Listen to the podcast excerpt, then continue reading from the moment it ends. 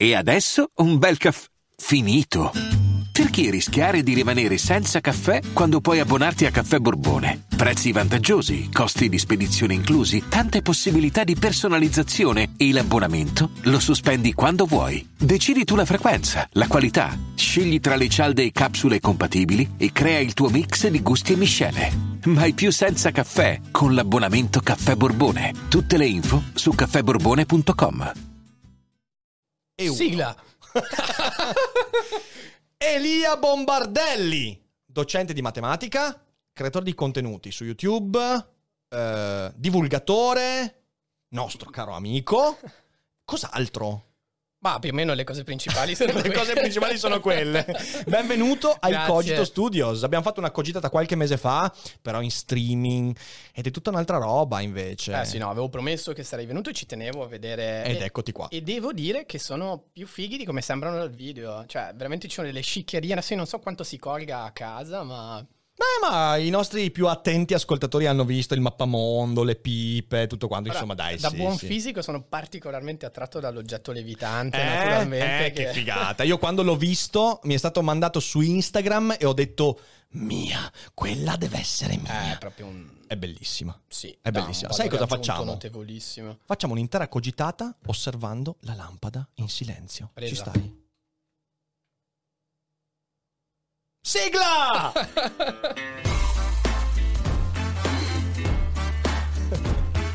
Stavolta la sento. Sei su Daily Cogito, il podcast di Rick Dufer. E chi non lo ascolta è cibo per gli zombie. Sì, perché dovete sapere che l'altra volta, fact, quando, sì. quando Elia ha partecipato virtualmente a Daily Cogito, eh, per un bug che non so di cose di peso, lui non sentiva la sigla. Di solito gli ospiti la sentono, quindi tu mi hai visto ballare nel silenzio. mi viene in mente quella, fra quell'aforisma di Nietzsche quando afferma eh, così eh, vennero presi per pazzi eh, quelli che ballavano da parte di coloro che non sentivano la musica. Mi sono sentito un po' così. Qualcosa del genere. Qualcosa Ho del detto, genere. che cazzo sta a fare Rick? Non sta bene nel silenzio lì così. Chi è che l'ha composta la sigletta per curiosità? Allora, beh, la musica è di Epidemic Sound, con cui abbiamo un uh, contratto di collaborazione, e mentre la voce è di Marco Benedetti, che è un doppiatore professionista che è stato qua, peraltro, ai Cogito Studios a fare una cogitata. E abbiamo unito questa. Adesso già stiamo pensando alla mm, sigla della prossima stagione, perché ogni stagione cambia la sigla, il mood di Daily Cogito. Quindi Capisco. stiamo cominciando un po' a fare dei cambiamenti. Però, insomma, io ci tenevo ad averti qua perché, perché, perché in fin dei conti, sai, ehm, il tuo è uno dei canali che ciccia fuori sempre quando si parla con studenti. Eh, a me è capitato durante anche la, la- pandemia di fare, eh, non so, assemblee di istituto, quelle in virtuale. E quando si parla di contenuti online, uno dei canali che viene fuori sempre è, e qualcuno lo chiama ancora addirittura Less Than 3 Math. Ah, il nome originale. Il nome originale. Eh, perché tu magari se qualcuno non dovesse conoscere, magari sta vedendo o sta sentendo in podcast, racconta un po' il tuo percorso, cioè nel senso eh, come sei arrivato da docente di matematica a fare quella roba strana su YouTube. Eh, In realtà sono partito quasi È da vero, quella roba è strana. vero, è vero. Nel senso che, vabbè, io sono un docente di matematica e fisica al liceo, diciamo occupazione principale, poi faccio anche altre cose, diciamo, ma principalmente insegno le superiori. E mh, cosa è successo? Che quando ero all'università ho visto che su YouTube, mh, ma non solo, in generale in rete, si trovavano già dei materiali educational molto interessanti, però quasi tutti in inglese caricati da università all'estero. E alcuni di questi materiali io li avevo anche usati nella preparazione di certi esami all'università, insieme ovviamente a dispense, libri di testo, miei appunti, tutto quello che vuoi, ma avevo trovato l'idea di rendere questi contenuti disponibili molto interessante. Mhm. E quindi quando qualche anno dopo, eh, diciamo ormai era chiaro che sarei andato a lavorare alle superiori, mi è venuto spontaneo dare un check e dire ma vediamo se c'è qualcosa di matematica in italiano per il liceo. E ho visto che mentre c'erano tanti mm, siti, dispense, cose di questo tipo, lato video non c'era niente. E quindi mi sono detto dai proviamo, lanciamoci. E volevo creare dei materiali da utilizzare in realtà, e tutt'oggi lo faccio, con i miei di studenti, cioè il piano non era produrre dei contenuti che si diffondessero, ma dei materiali che mi aiutassero nel mio lavoro quotidiano Certo. con i ragazzi. E metterli su YouTube era stata la scelta ovvia perché non c'erano molte alternative. Allora, adesso è molto più facile nel 2021, ma nel 2012, quando sono partito, se tu dovevi caricare un video online, o ti prendevi un, un sito, pagavi un player, ti serviva lo spazio. C'era diverse Vimeo forse. Vimeo, C'era già Vimeo, non è proprio il ma- caso. non è il caso. E, e se no c'erano tendenzialmente il Vimeo poco conosciuto o YouTube che invece ti lo faceva A, diciamo fare gratis lato creator e B, dava la possibilità anche alle persone di vederlo gratis, Certo. no? nessuno doveva avere un abbonamento necessariamente. E mi è sembrato quindi la scelta ovvia per quello. Poi cosa è successo? Che eh, essendo anche un motore di ricerca, oltre che ormai un social, YouTube, e le persone hanno cominciato un po' a cercare i contenuti e quindi ho cominciato ad avere i primi studenti che non erano miei studenti della mattina in classe.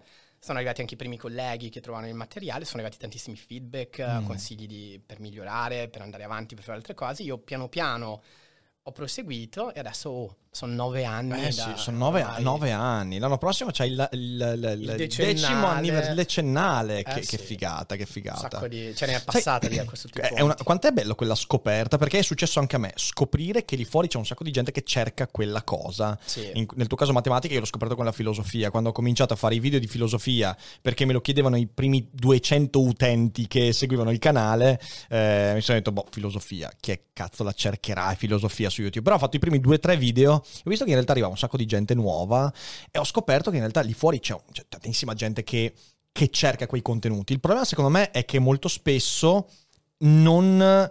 Sai, c'è, c'è questa sfiducia nei confronti del pubblico, ok? Il pubblico vuole solo roba stupida, eh, perché noi ci basiamo sul mainstream, sul vedere le cose di massa, ci dimentichiamo che in quella massa a volte ci sono delle nicchie di pubblico, che però sono nicchie da decine, centinaia di migliaia di persone che cercano invece cose particolari.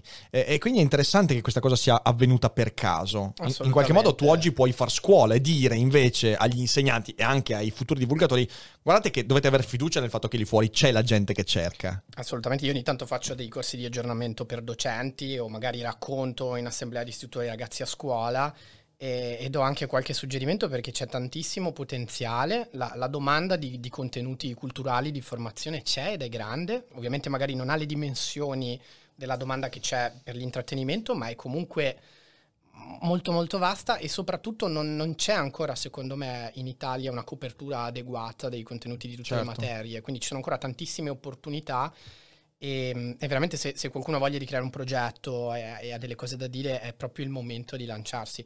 Io ho visto con, con il lockdown, con la pandemia, tanti colleghi in più rispetto a prima hanno cominciato a provare a fare ed è stato, Mhm. l'ho trovato molto positivo.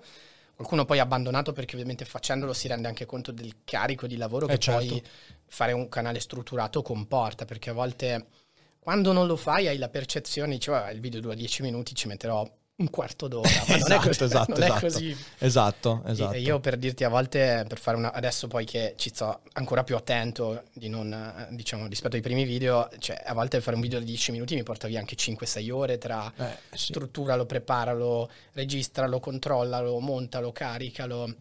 Quindi, cioè, poi per fare le cose bene ovviamente serve anche tanto tempo, però lo, dico se ci sono colleghi in ascolto, cioè veramente ancora un momento molto buono, secondo me, ci sono ancora tantissime nicchie inesplorate e anche nelle nicchie già esplorate c'è ancora molto spazio per, per dare un contributo significativo e i ragazzi apprezzano, cioè vedo Sì, che sì. gli studenti se tu fai un buon prodotto che davvero li aiuta o gli dà le informazioni significative te lo riconoscono. Te lo riconoscono e oltretutto eh, non ci rendiamo conto del fatto che quando tu produci un contenuto di quel tipo che è utile per la scuola, tu crei un contenuto che virtualmente è immortale, eh, perché io credo che un tuo video su, che ne so, sulle equazioni differenziali viene cercato oggi, eh, che tu lo produci, ma fra dieci anni verrà comunque cercato. Non credo che nel panorama della matematica ci sia una grande rivoluzione sulle equazioni differenziali, quindi quel contenuto invecchierà bene in realtà. Diciamo che per quanto riguarda la, parte scolastica, mettiamola così, effettivamente la maggior parte dei, dei contenuti che si raccontano sono conoscenze ormai assimilate da, da Certo. tantissimi anni fa e non sono soggette a grandi variazioni. Io devo dire che andando avanti però evolvo io Mm, certo. e quindi tanti video che all'inizio avevo fatto in un modo adesso non li rifarei così né dal punto di vista tecnico né nel modo in cui ho raccontato le cose perché poi ovviamente sviluppi maggiore sensibilità, presti più attenzione a delle cose a cui prima non prestavi attenzione e tra l'altro quando io sono partito non avevo idea che sarebbero stati visti da studenti che non erano miei, quindi alcune cose non le dicevo perché dico, beh, questo poi io lo dico in classe. Certo.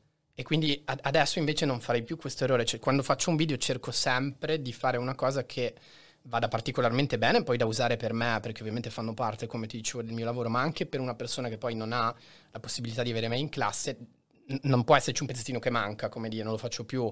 In passato ogni tanto è successo che qualche pezzettino, ah, questo non lo dico perché tanto glielo dico a lezione. Sì, sì, sì, una sì, cosa che ho smesso di fare, adesso sto molto più attento a questa cosa, ma ovviamente quando ero partito, come ti dicevo, non avevo, non, non sapevo che la cosa sarebbe Mm, scalata mm. così. Ma questo è un punto interessante perché, sai, eh, allora, quando si producono contenuti, c'è sempre, in parte almeno, un atto di immedesimazione. Cioè, cos'è che eh, il mio possibile utente conosce e non conosce? Eh, nell'ambito della matematica sono le informazioni essenziali che tu tratti in classe, per esempio nel mio ambito sono, non so, quando faccio le monografie, se uso una parola come beh, metafisica cerco di darla un po' per scontata perché ci sono altri contenuti che magari... Però se parlo, che ne so, di eh, analitica trascendentale, ok, parlando di Kant, allora magari cerco di dare due informazioni essenziali per permettere... E, e quindi questo è una cosa che impari da creatore di contenuti. Sì. Il contrario, cioè il fatto che l'utente si mette nei tuoi panni, è una cosa che avviene molto più di rado. Ho notato, sì. In realtà sarebbe molto importante quello. Eh, infatti alcune persone a volte lo vedo da come, da come commentano, no? Mm. che non, si accor- non prestano attenzione a quando è stato realizzato un video. no? Mm, Magari mm, hanno mm. visto dei video prima che, che- che sono, diciamo, montati in maniera diversa, hanno una risoluzione più alta, ci sono delle attenzioni maggiori, poi vedono un video vecchio e non, non si accorgono che è vecchio. E a volte ti fanno notare, ah, cioè, un- uno una volta mi scrive, oh, sembri più triste in questo video, come mai? Cioè, è- semplicemente è, è che poi le cose evolvono nel tempo, Ah, sì, certo. il creator evolve nel tempo e secondo me se poi ci tiene a quello che fa cerca di farlo sempre meglio. Io non penso di essere tra l'altro arrivato alla fine, continuo ogni volta dai feedback a imparare cose nuove. A volte poi è bellissimo, non so se tu usi l'analytics, no? Ma io riesco a vedere video per video come va diciamo, l'attenzione degli utenti e a volte vedo che in certi momenti c'è un drop significativo e mi accorgo che ho detto una cosa difficile ma non ci avevo pensato. Magari Certo. ah, uno abbandona qua perché si è perso in quel punto. Ottima informazione, adesso so che poi nel fare il video successivo su quella cosa lì Starò attento. devo tenere presente questo dato. Quindi è anche utilissimo per me e credo che abbia un po' affinato anche la mia ca- capacità, diciamo nel mio piccolo, di cercare di raccontare le cose meglio. Eh, cioè, que- que- questa idea di condividere i contenuti e di interagire con gli utenti è molto preziosa a volte per gli utenti che ne fruiscono, ma anche veramente per chi poi Sì, sì, sì, eh, crea i contenuti perché ti aiuta proprio. a- Cioè, io penso di aver fatto dei progressi in questo e non- probabilmente non li avrei fatti o non li avrei fatti così significativamente se non avessi avuto questa interazione con, Certo, col cioè, pubblico. ci sono due tipi di feedback. Uno è quello che, che- che hai delineato tu con l'analytics, è un, feed- è un feedback che comunque tu riesci a misurare a un po' di tempo di distanza rispetto Sì. alla produzione. Per me quest'anno è stato incredibile il feedback, il feedback della live invece, cioè aver cominciato a fare sempre le cose in live mi ha dato la capacità di creare una relazione con l'utente singolo che mi commenta che è meno misurabile, cioè è meno misurabile rispetto al vedere il drop del momento, eh, però lo trovo molto più proficuo per me perché molto spesso quel feedback è più ricco. Cioè ti viene detto anche magari perché quella cosa può non Certo, funzionare. certo. E con sé porta una critica eh, che può essere anche più, più, eh, più articolata e via dicendo. E per me quello ha cambiato tutto quest'anno, cioè è stato fenomenale come scoperta. No, no, è vero, è quello ovviamente informazioni anche di tipo diverso, a volte Mm. meno misurabili, ma mm, forse anche più interessanti in certi contesti. Io cerco sempre di incrociarle e penso veramente, cioè, sono proprio utili tanti dei feedback che arrivano. Poi ci sono anche dei commenti a volte che invece, vabbè, ne parlavamo prima, come dire, no? Però eh, eh, fa parte del gioco e penso che comunque veramente ti fanno fare un upgrade significativo. Se non ci fosse quell'interazione lì, non sarebbe la stessa cosa per noi, Mm, per me, mm, per chi mm. fa, diciamo, produzione di contenuti come noi. Mi sembra che in fin dei conti la, la missione sia del creatore dei contenuti sia dell'utente sia quella di rovistare in mezzo al rumore. Cioè parliamo del feedback. Il feedback significa riuscire a discernere fra quelli che sono, io ne ricevo tanti, eh, insulti, rumore, commenti che non portano informazioni utili e invece quelli che ti portano qualche commento utile, qualche input che puoi implementare, sperimentare e via dicendo. E la stessa cosa avviene dall'altra parte. Eh, mi rendo conto che noi, eh, sai, molto spesso io me lo pongo il problema. Eh, l'ho raccontato anche qualche tempo fa, ma lo, ri- lo ripeto perché è importante. Qualche mese fa apro Twitch, proprio nell'inizio della del secondo lockdown, quello di novembre, dicembre, e mi sono sentito soverchiato dalla quantità di contenuti che vedevo. E lì mi sono fermato e ho detto, ma io oggi le mie due live le voglio veramente fare? E poi mi sono fermato e ho detto: no, aspetta un attimo, però. Cioè, uno, mi diverto a farle, non le faccio perché sono costretto per aggiungermi al rumore. Due, cerco di farle meglio. Cioè, ciò che mi porta a questa idea dell'invasione di contenuti è io cerco di fare qualcosa un po' di più in maniera da distinguermi un po' dal rumore. Questo Poi, è molto importante, lo faccio anch'io. Certo. Quando devo progettare una video lezione, spesso Sì. magari ho vabbè, i miei man- manuali scolastici, insomma, guardo come un argomento viene spiegato su uno, su un altro. Guardo anche se ci sono già dei video su YouTube che hanno raccontato quella cosa lì. E, e poi cerco di, come dire, alla luce di tutte le informazioni, anche di che cosa gli studenti hanno magari scritto nei commenti anche di questo video, di elaborare la versione che mi sembra più, più vincente, più performante, Sì. in cui credo poi di più, insomma. sì, sì, sì. sì. È molto, molto importante questa cosa qui. Eh, in questo volevo farti una domanda. Eh, da insegnante, io mi rendo conto del fatto che tu entrando in contatto con tante persone giovani, sicuramente eh, ti scontri con il fatto che oggi un adolescente rispetto a 30 anni fa è molto più preda del rumore. Eh, le informazioni sono esplose, le narrazioni sono molteplici, il drop rate, ok? Il fatto di abbandonare qualcosa in fretta è mm, a livelli spropositati rispetto al passato. Io inizio a vedere una serie TV, ma se dopo 20 minuti non mi cattura, l'abbandono e magari mi perdo quello che potrebbe essere interessante. Eh, da questo punto di vista, eh, come un insegnante secondo te deve approcciare a questo? Perché mi rendo conto che oggigiorno creare una gerarchia delle informazioni è difficilissimo. Ah, Io e te sappiamo che la lezione di matematica in gerarchia è sicuramente più in alto rispetto a, che ne so, la partita Dark Souls oppure la- la- l'ora davanti a una live di Marco Merrino.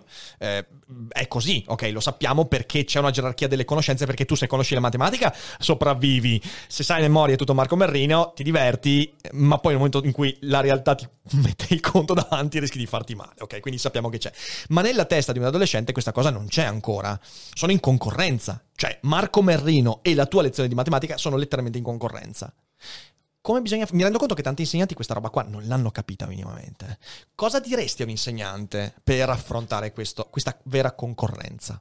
Ah, è veramente un tema difficile e anche affascinante, nel senso che a volte mh, non si può pretendere, secondo me, che lo studente al pomeriggio faccia solo cose di scuola come al mattino, cioè Certo. bisogna mettersela via, no? non ha solo quello da fare, a volte noi magari facendo questo di lavoro siamo portati a pensare a questa è la cosa importante, poi il ragazzo va a casa, studia 3-4 ore, tutti, non, non succede ormai più così, secondo me, forse succedeva una volta, bisogna, bisogna saperlo e non credo che sia neanche la cosa migliore che debba succedere, nel senso bisogna dosare molto bene i compiti che, che si danno, ottimizzare anche il compito che si dà al ragazzo, cercando non di fargli spendere più tempo possibile, ma di valorizzare in maniera intelligente il tempo che spende. E devo dire che eh, i contenuti multimediali in questo, che hanno un particolare fascino sul target giovane a pre- quasi a prescindere, Mhm. aspettai un video, Oh, dai. indi- quasi indipendentemente dal contenuto, ah, è un video bello. Si può giocare molto su questo, no? Ci Sì. sono tanti contenuti video ottimizzati. e, ah, io, per esempio, trovo in rete ogni tanto video di, di esperimenti che, che faccio vedere magari in qualche lezione di fisica. Mi piacciono tanto, è bellissimo. In quei 5 minuti di video c'è un sacco di contenuto, no? Sono 5 Mamma minuti mia, spesi sì. molto bene. Poi ci si ragiona su. E l'altra cosa che aiuta molto, secondo me, è eh, fare in modo anche che gli studenti cerchino di interagire tra di loro, no? Cioè, eh, se, se loro hanno questi strumenti, hanno il telefono, beh, facciamoli interagire col, col PC o col telefono, non, non vietiamoglielo, non cerchiamo di toglierglielo, ma facciamogli usare quello non per andare sui video di cose frivole tutto il pomeriggio, per quello basta una parte del pomeriggio, no? l'altra parte magari possono anche fare un compito che sia un po' più eh, come dire, stimolante e che usi anche quelle cose lì che gli piacciono, ma li targetizziamo sì, sì, no? sì. in una direzione che ci sembra più strategica. Non è facile, eh? E devo dire, i ragazzi hanno, hanno sempre più stimoli, no? E, tra l'altro amano contenuti veramente sempre più veloci, un pochino bisogna, lato nostro educatore, anche dirgli benissimo la velocità, anche a me piace il contenuto veloce, però ci sono dei momenti dove invece andare più con calma, riflettere un po' di più è fondamentale, bisogna anche dirgli quello, però secondo me si riesce a trovare un compromesso. Io non ho tantissimi consigli perché tanti docenti tra l'altro hanno molti più anni di esperienza di me, eh. io in realtà insegno da relativamente pochi anni, no? Che ho partito quando, cioè sono partito ne avevo 24, adesso ne ho 33, ma ci sono docenti molto più navigati magari all'ascolto che ne sanno molto più di me, però ecco cercare, si può anche parlarne di queste cose con i Mhm. ragazzi. Per esempio, una lezione in cui si discute di questo, secondo me, al di là della materia che si tratta, è una lezione spesa bene. Sono E si d'accordissimo. può anche sentire cosa loro ti propongono e cosa ti dicono, no? Sono d'accordissimo. Sai, eh, qualche tempo fa ho fatto un evento giù in Puglia, che era un evento eh, aperto a docenti, c'era il momento con gli studenti e il momento con i docenti, ed era mm, intorno al lancio di Spinoza e Popcorn, eh, e io durante il- l'incontro con i docenti ho detto, ehm, ok, perfetto, eh, voi sapete che i vostri studenti fanno un sacco di cose. Quanto sapete delle cose che fanno? Eh, abbiamo cercato di guardare, non so, ho chiesto a che videogiochi giocano, a che film guardano, che serie guardano, lanciano qualche titolo ma non sanno nulla. Allora ho detto, è evidente che l'insegnante non deve per forza entrare nel mondo del eh, ragazzino, ci mancherebbe. Però io credo che in quella relazione intergenerazionale sia anche parte integrante di quel lavoro imparare parti di quel linguaggio. E quindi, per esempio, eh, non dico che tu debba giocare a Fortnite, però adesso YouTube è un mezzo straordinario che ti permette di avere un sacco di gente che ti parla di Fortnite eh, senza doverti spingere a comprare la Play e giocarci. E quindi interessarsi a quel mondo significa, per esempio, aprire una, lec- una lezione dicendo: Ok, eh, ragazzi, che, che serie TV va adesso? Ok, magari già sapendo qualche risposta e quindi già potendo impostare un po' il discorso. Quello è un modo fantastico. Io a mesi di distanza, ho fatto proprio un seminario per gli insegnanti, a mesi di distanza ho ricevuto delle mail di insegnanti che mi dicono, ah sai che era il momento in cui andava molto mm, eh, 13 Reasons Why, ok? E, e alcuni insegnanti mi hanno detto, sai che abbiamo parlato e abbiamo impostato la lezione partendo da lì, la risposta è stata infinita. Gra- grazie per averci gasato di nuovo intanto. eh. Eh, cioè, nel senso, qua, qua ci gasano ogni tanto, vabbè, però ormai ce ne facciamo una ragione. Eh, Scusa, per Eh. inciso, c'è qualcuno che scrive C'è qualcuno che compra il gas, capisco, il, capisco. il- il fumo in studio e quindi parte il gas. Quindi non spaventarti se senti di nuovo, è quello. È Ok. quello. Sono- cercano di ucciderci. Ok, ok, ok. Ma così. Eh, eh, andare in Cogito Studios è un po' un rischiare la vita. Eh, però sono poi le cose che racconti più volentieri agli aperitivi. se no? sopravvivi, Eh, se sopravvivi, sì, cioè nel senso. pensa, io addirittura. addirittura sono stato gasato in Cogito Studios addirittura e, no quindi dicevo eh, mi hanno detto impostando il discorso iniziando da lì la partecipazione è stata infinitamente più efficace l'interesse basta veramente poco è che tu devi pensare che oggi parlano una lingua diversa Ma tra l'altro, cioè, a parte che è abbastanza ovvio, come dire, no? che secondo me mh, devi un po' conoscere, se tu ti rivolgi a un target e non lo conosci tanto bene, non è la cosa migliore che puoi fare. Quindi conoscere un po', ehm, diciamo, di che cosa si interessano, oltre a quello che, le- che tu, diciamo, racconti, è sempre un'ottima idea, secondo me. Ti dà delle informazioni in più.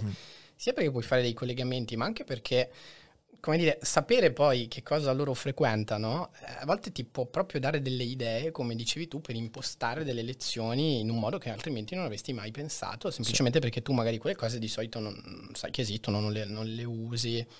Eh, il gaming, per esempio, offre anche tantissime, secondo me, ci sono tantissimi giochi, diciamo così, che si prestano a fare ragionamenti anche molto matematici, per dire, no?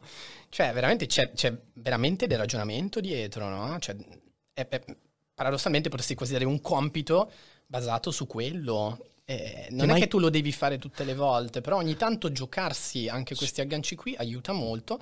E torno un po' alla cosa che dicevo prima, no? sul fatto che eh, quando pubblichi contenuti è un aggiornamento reciproco con gli utenti. Io sono spesso aggiornato su quello che accade nel web dai miei studenti. Vengo Certo. a conoscenza di un sacco di cose che altrimenti non saprei perché loro ne, ne raccontano, ne tirano fuori. Questo è molto importante. Cioè, eh, diciamo, sarebbe importante che il docente si aggiornasse professionalmente sulla sua materia, ma avesse anche un momento di aggiornamento, Mm, diciamo, mm, sul mm, target mm. a cui poi si rivolge, che spesso loro ti fanno volentieri e spontaneamente. E a volte da queste cose nascono anche delle riflessioni su competenze più trasversali che vanno oltre la tua materia. Io, per esempio, ogni tanto mi faccio, cioè, vedono un video carino, me lo mostrano magari ad intervallo, no? Però ragioniamo anche di cose di cui altrimenti non hanno parlato. Per esempio, guarda questa tecnica di montaggio, per dirti, no? Guarda come sono stati attenti a comunicare questa cosa, no? certo Cioè, cioè, questo video ha sicuramente avuto dietro un flusso di ragionamento interessante. Se ne parla e vengono fuori anche delle riflessioni molto molto carine. Eh sì, ma quello, quello ti permette anche di creare relazione con lo studente, Sì, ovviamente. Sì sì, sì sì, sì, sì, sì. È un aspetto interessante perché, sai, molto spesso eh, eh, quello che stai dicendo è interessante perché eh, va un po' a ricalcare quella quell'idea che ha una tradizione molto lunga, cioè dell'insegnamento orizzontale, ok? Cioè nel senso lo smontare dalla cattedra il più possibile e cercare di, di, di, di, entrare in contatto con le persone che ricevono le informazioni, che questo è molto importante, soprattutto in un periodo in cui eh, tu pensa soltanto quanto gli idoli si sono avvicinati ai ragazzi grazie ai social network, ma anche al fatto che tanti ragazzi sono diventati modelli a cui aspirare e quindi sono molto molto più vicini. Anche l'insegnante in qualche modo deve seguire questa cosa qua senza rinunciare alle competenze, senza rinunciare al fatto che oh, eh, sono io che, diciamo così, ho l'informazione da darti. Te la metto in un modo che parli il più possibile il tuo linguaggio, poi però tu la devi imparare quella roba lì. Sì, tieni anche conto sì. che adesso con le mm, proposte, diciamo che ci sono in rete, anche didattiche molto interessanti e innovative, a volte non nemmeno, diciamo, non è davvero neanche più necessario che il docente per forza te la debba dare lui, ma ti, è quello che ti dice guarda la trovi spiegata certo. bene e ti puoi fidare qui e aiuta lo studente a selezionare, come si diceva prima, tra le tantissime proposte, quelle veramente valide. Quindi una volta era, diciamo, molto più importante che il docente sapesse tutto ad alti livelli lui sempre, mm-hmm. spiegasse tutto lui, no?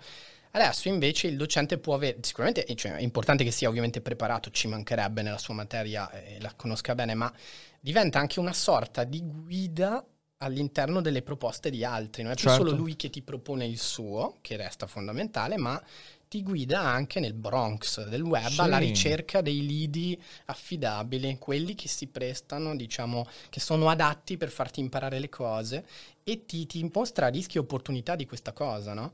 È, altrettanto importante, quindi mm, se vuoi sta anche un po' cambiando il ruolo del docente da questo punto di vista, ma è anche molto interessante secondo me questa cosa qui. Io a volte non, sono esperto di tutti i temi, conosco molto bene la mia materia, però ogni tanto un, un assist particolare lo trovo spiegato meglio da qualcun altro, propongo quello. Non ho difficoltà a dire ragazzi affidabile quello, anzi incentivo, nel senso certo. è buono aiutiamoli a capire dove ci sono le cose interessanti, anche non necessariamente che diciamo noi. E poi ragioniamoci, no? Sì, sì, sì, sì, sì. ma questo che dici è interessantissimo perché io eh, guarda, non l'avevo mai vista da questo punto di vista, perché sono mesi che io ripeto che la conoscenza in realtà non è a fastidare informazioni, ma è strumenti di selezione dell'informazione, a maggior ragione oggi in cui eh, tu sei sempre più preda delle informazioni che ti raggiungono in realtà devi ritrovare quel motore individuale e intellettuale che ti dice queste cose mi interessano, queste cose non mi interessano e questo vale tanto per l'intrattenimento, quanto tempo passiamo a guardare robe che liberamente non avremmo scelto, ma semplicemente perché finiamo inerzialmente a guardarle. E dall'altro lato può valere anche per i contenuti più didattici, più, più, quindi aiutarti a scegliere. Quindi tu dici che il docente può essere sempre di più un selettore da questo punto di vista. Deve fare entrambe le cose, cioè resterà fondamentale che, che ovviamente ti spieghi e ti racconti delle cose della sua materia, questo non sparirà e non deve sparire certo. e, e, in questo senso resta molto importante che sia molto competente, mm. deve esserlo, però non sarà più solo questo e non lo è già più in parte, secondo me, perché ormai l'offerta di cose valide online, spesso all'interno di molte cose non valide, no? Ma è grande e il docente, per quanto sia magari bravo e preparato nella sua materia, non sempre però è diciamo, in grado di darti la proposta migliore eh possibile sì. su quello. Io, per esempio, adesso alcuni esperimenti, ce l'ho in particolare, mi piacciono un sacco, non, non li potrei fare a scuola così mm. bene. Mm-mm. Prendo un video dove c'è l'esperimento fatto benissimo e credo che sia più valido di quello che potrei fare io lì.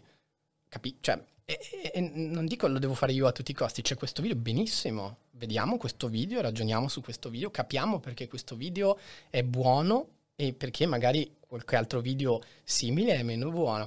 È un lavoro da fare in parallelo, oltre a raccontare noi direttamente le cose, che secondo me sarà sempre più presente, quasi saranno come due lavori in uno, non so mm-hmm. come dire, all'interno certo, della certo. stessa professione. Questo è interessantissimo perché, beh, al, di là del fatto che eh, mi è fatto venire in mente che io in questi, in questi, mesi sono intrippatissimo con un canale che fa tutti esperimenti di fisica, The Action Lab, non so se lo conosci. Lo conosco, sì. Che è fenomenale. L'ho, eh, l'ho scoperto perché mi ha trollato.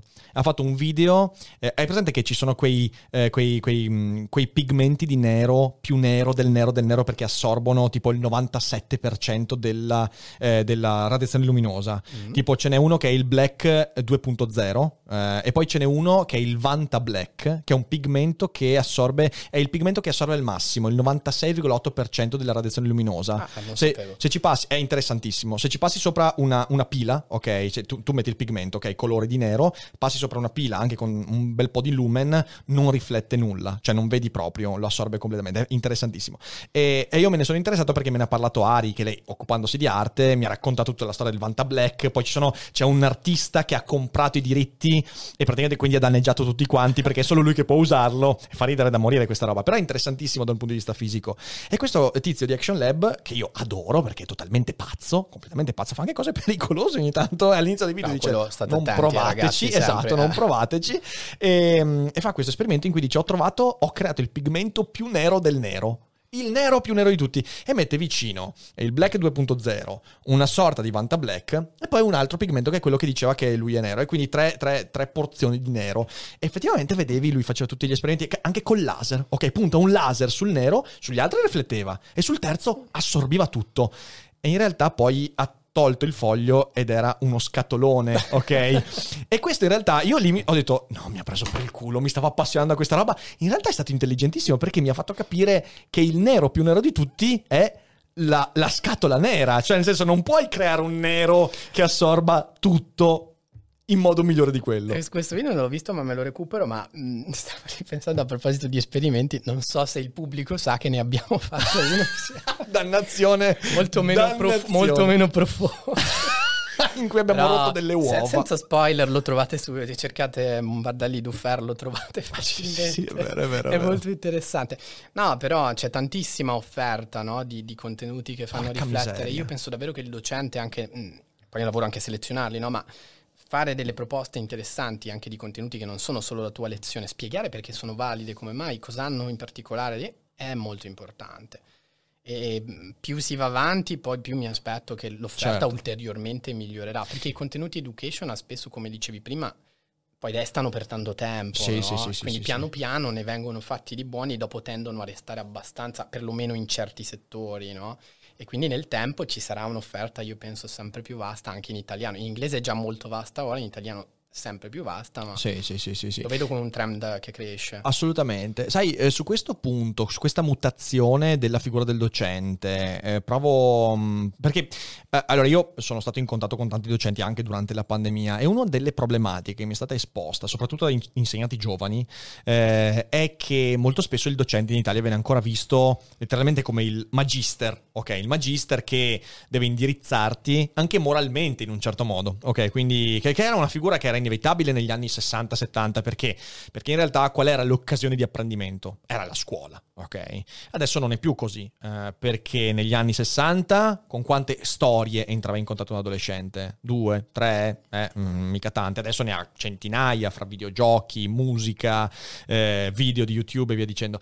E quanto è necessario che cambi la percezione culturale dell'insegnante per fare questo? Perché io vedo che c'è una resistenza. Ogni volta in cui mi capita, anche con Michele Boldrini, di parlare di scuola, e noi diciamo questa cosa, serve cambiare l'immagine che abbiamo dell'insegnante, eh, che. L'insegnante è un ingegnere, cioè un ingegnere che usa degli strumenti molto specifici per costruire una cosa. Non è il magister che detiene in qualche modo la, la- la verità morale sul mondo e deve eh, iniziarti a quella verità. Eh, tu la senti nel tuo lavoro questa, questa- questa immagine dell'insegnante su di te o sugli altri?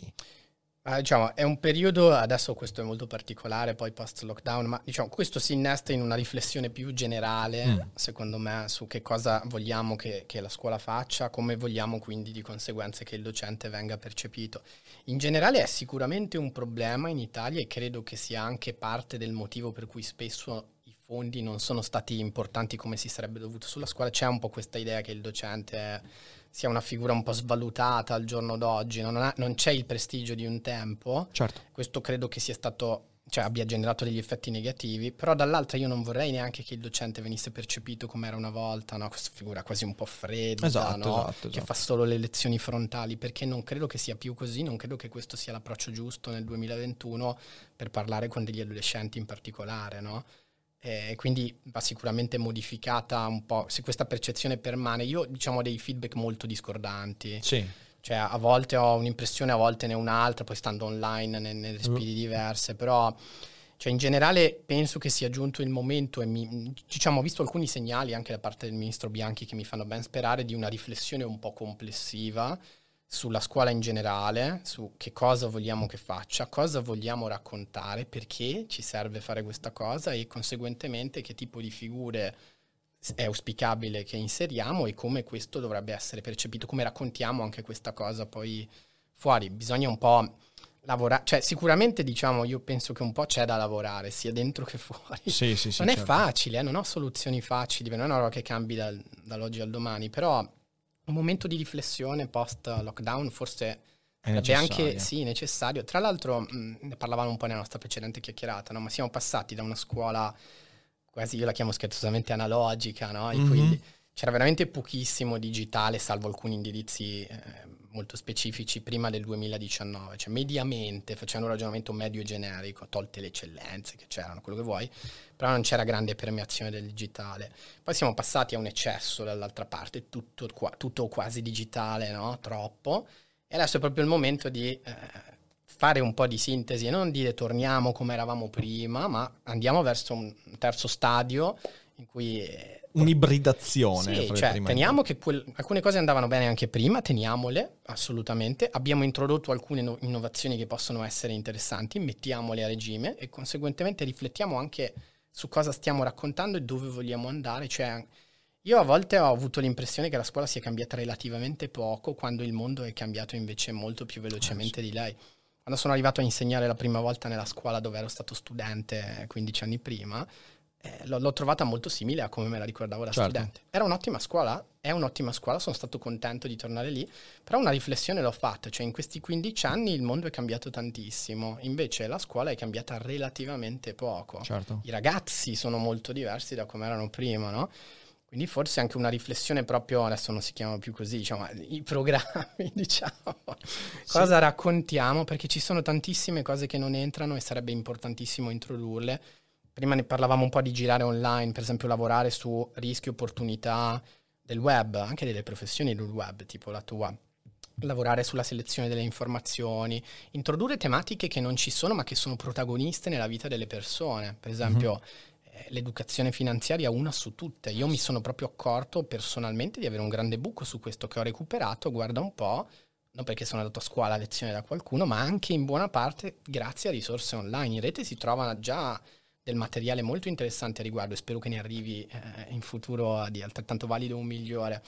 Vedi, ci sono tante piccole cose che adesso forse è il momento di cominciare a dire, ah, ok, No, non stravolgiamo, va stravolto, però va sicuramente, cioè va fatta una riflessione e si può ottimizzare Mm, meglio mm, mm, mm. alla luce anche di quello che abbiamo imparato Certo. quest'anno e mezzo Sai, difficile. su, questo c'è- su- su questo punto c'è un, um, un- un timore che mi porto dietro io, perché qualche settimana fa, qualche mese fa in realtà, facendo il rassegnato stampa, ci siamo trovati di fronte a una statistica che è abbastanza agghiacciante. Negli ultimi vent'anni, lì si parlava di tutta la pubblica amministrazione italiana, però ovviamente all'interno c'è anche la scuola, negli ultimi vent'anni il personale amministrativo della pubblica amministrazione in Italia è passato quasi eh, senza colpo ferire dai, 50 eh, dai 45 anni di media ai 57 anni di media. Quindi in 20 anni l'età media della pubblica amministrazione è aumentata di 12.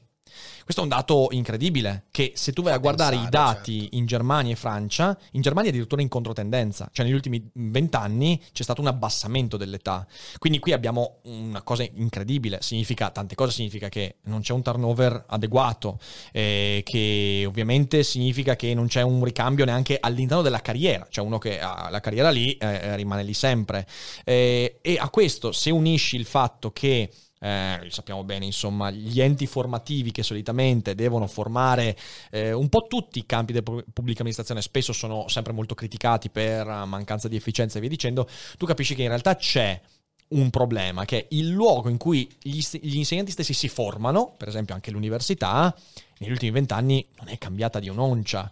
Io la sensazione che tu hai descritto con il liceo l'ho vissuta quando sono tornato nell'università dove mi sono laureato e lì sono rimasto di sasso perché veramente non è cambiato niente al punto che tu hai i docenti che erano già anziani quando mi sono laureato io nel 2009, 2010-2009, eh, sono ancora lì e gli assistenti che hanno scelto sono gli stessi di allora.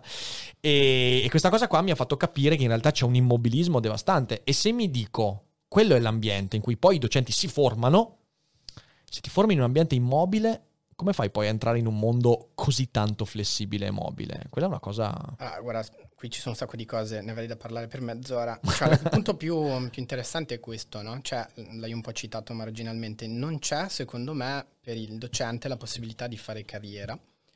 E, e qui... E questo è un grossissimo problema perché disincentiva tantissime persone giovani in gamba dall'intraprendere questa strada, perché uno dice a me piace insegnare, lo vorrei fare convintamente, però ho delle ambizioni di sviluppo professionale, di carriera, anche di stipendio assolutamente legittime, maggiori rispetto a quello che mi viene offerto e che tendenzialmente si modifica quasi solo per gli scatti di anzianità. Questo è un problema che va risolto, altrimenti si rischia di perdere tante leve valide.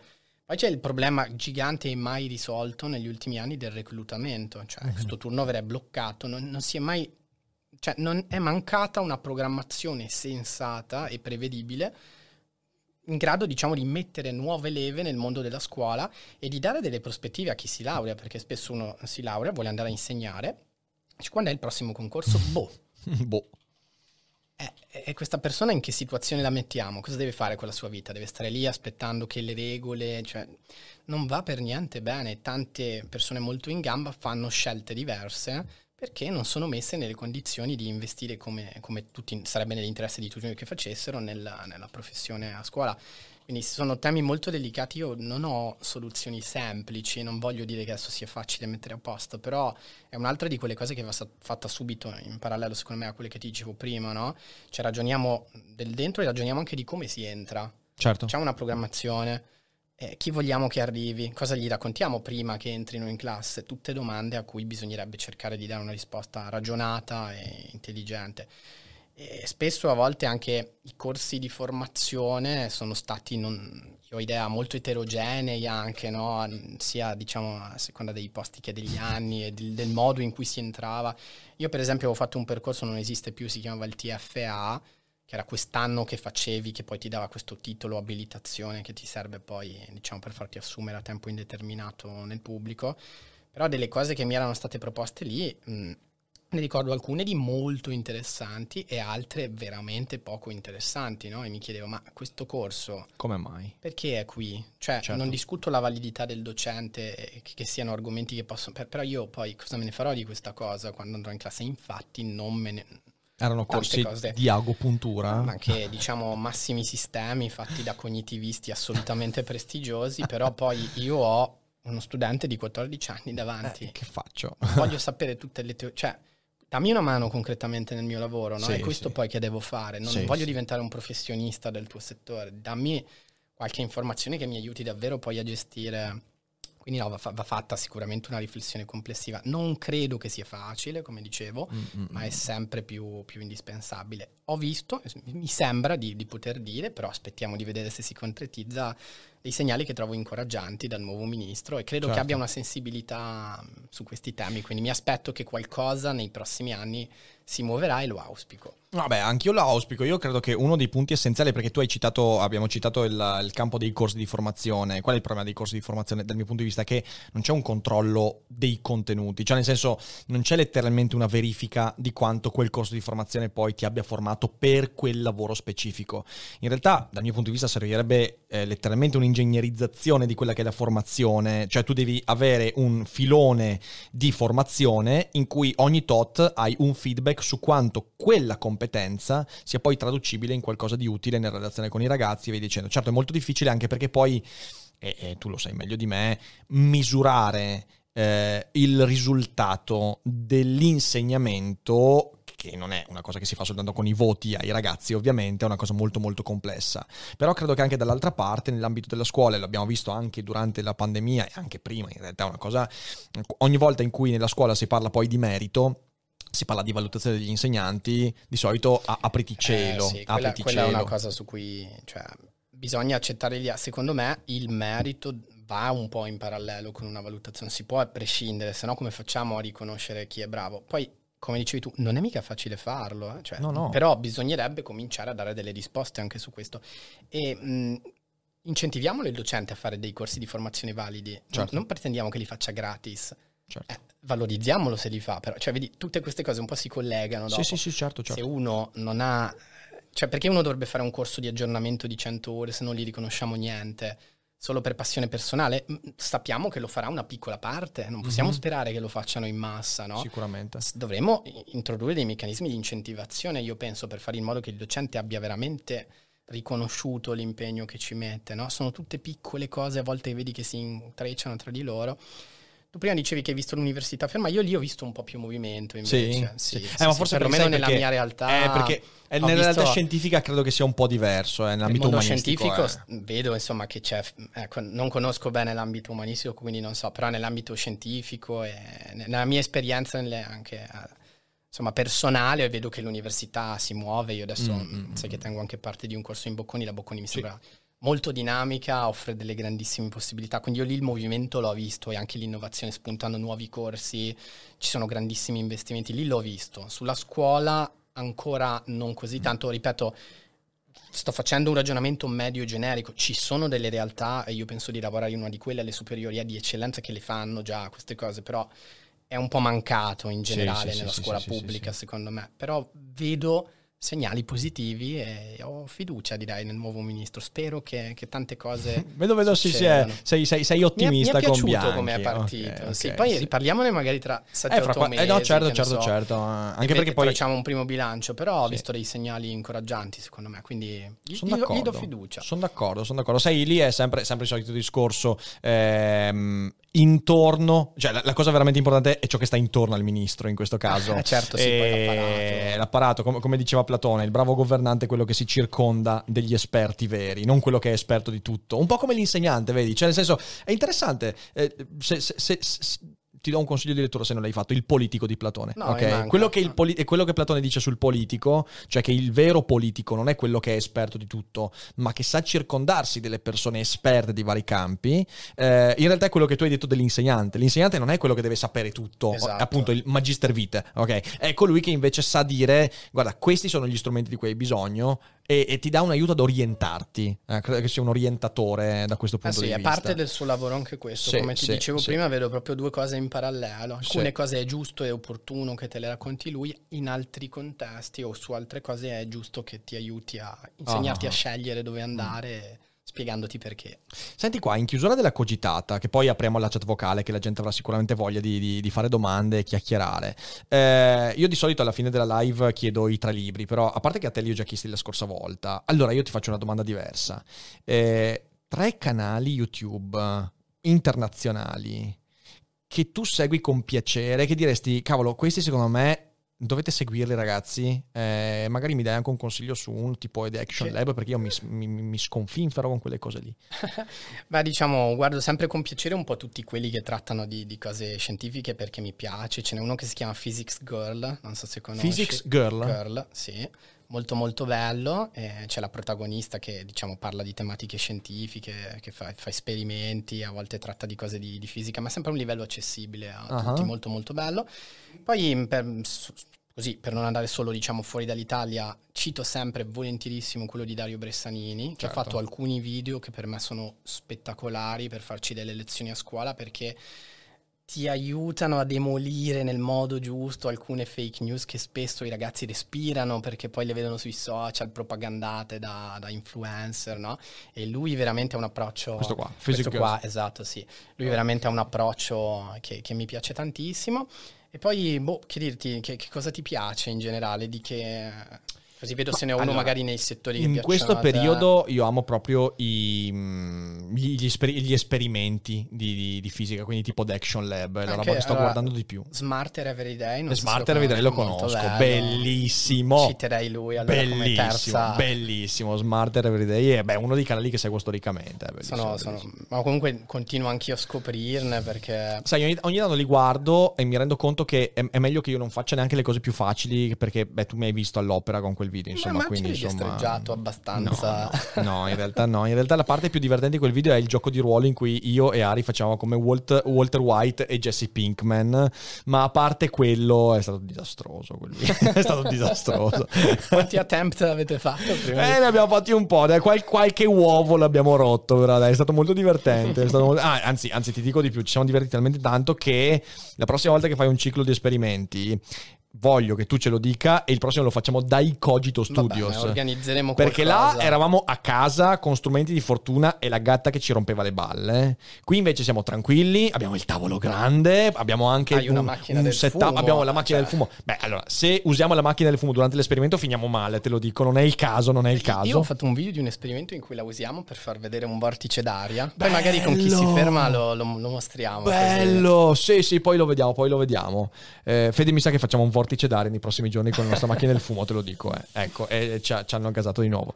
E, figata, Smarter Everyday, bellissima. Io mi recupero questa, questa Physic Girl che, che sembra interessante. Assolutamente.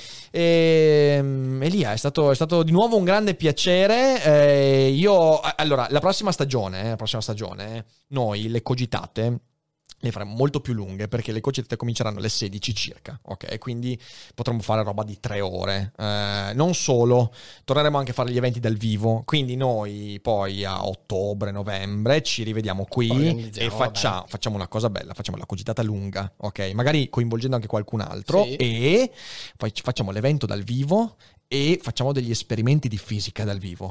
Ci organizziamo e facciamo qualcosa dal vivo, invitando anche le scuole, ci divertiamo. Sarebbe carino. Eh, che ne dici? Sarebbe Bella carino. idea. Bene, bene, bene. Allora, beh, io ti ringrazio tantissimo Grazie- di essere grazie a te per venuto l'invito. quest'oggi. Se siete in live, non uscite perché adesso apriamo la chat vocale e chiacchieriamo, leggiamo un po' la chat.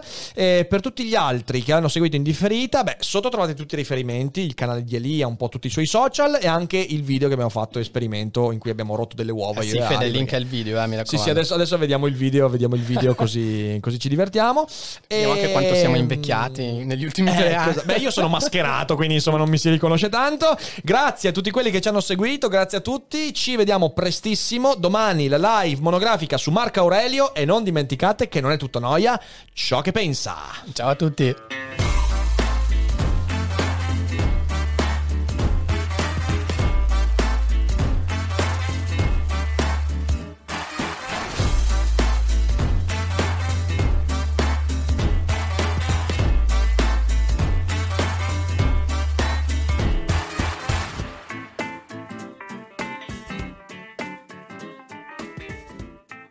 Vacanze in Sicilia o in Sardegna? Con i traghetti GNV porti tutto quello che vuoi, ti rilassi fino a destinazione e se prenoti entro il 14 maggio, posto ponti a partire da 33 euro. Non c'è modo migliore per andare in vacanza. Scopri i dettagli su gnv.it. Offerta valida sulle linee Napoli-Palermo e Genova-Olbia, 10.000 posti disponibili.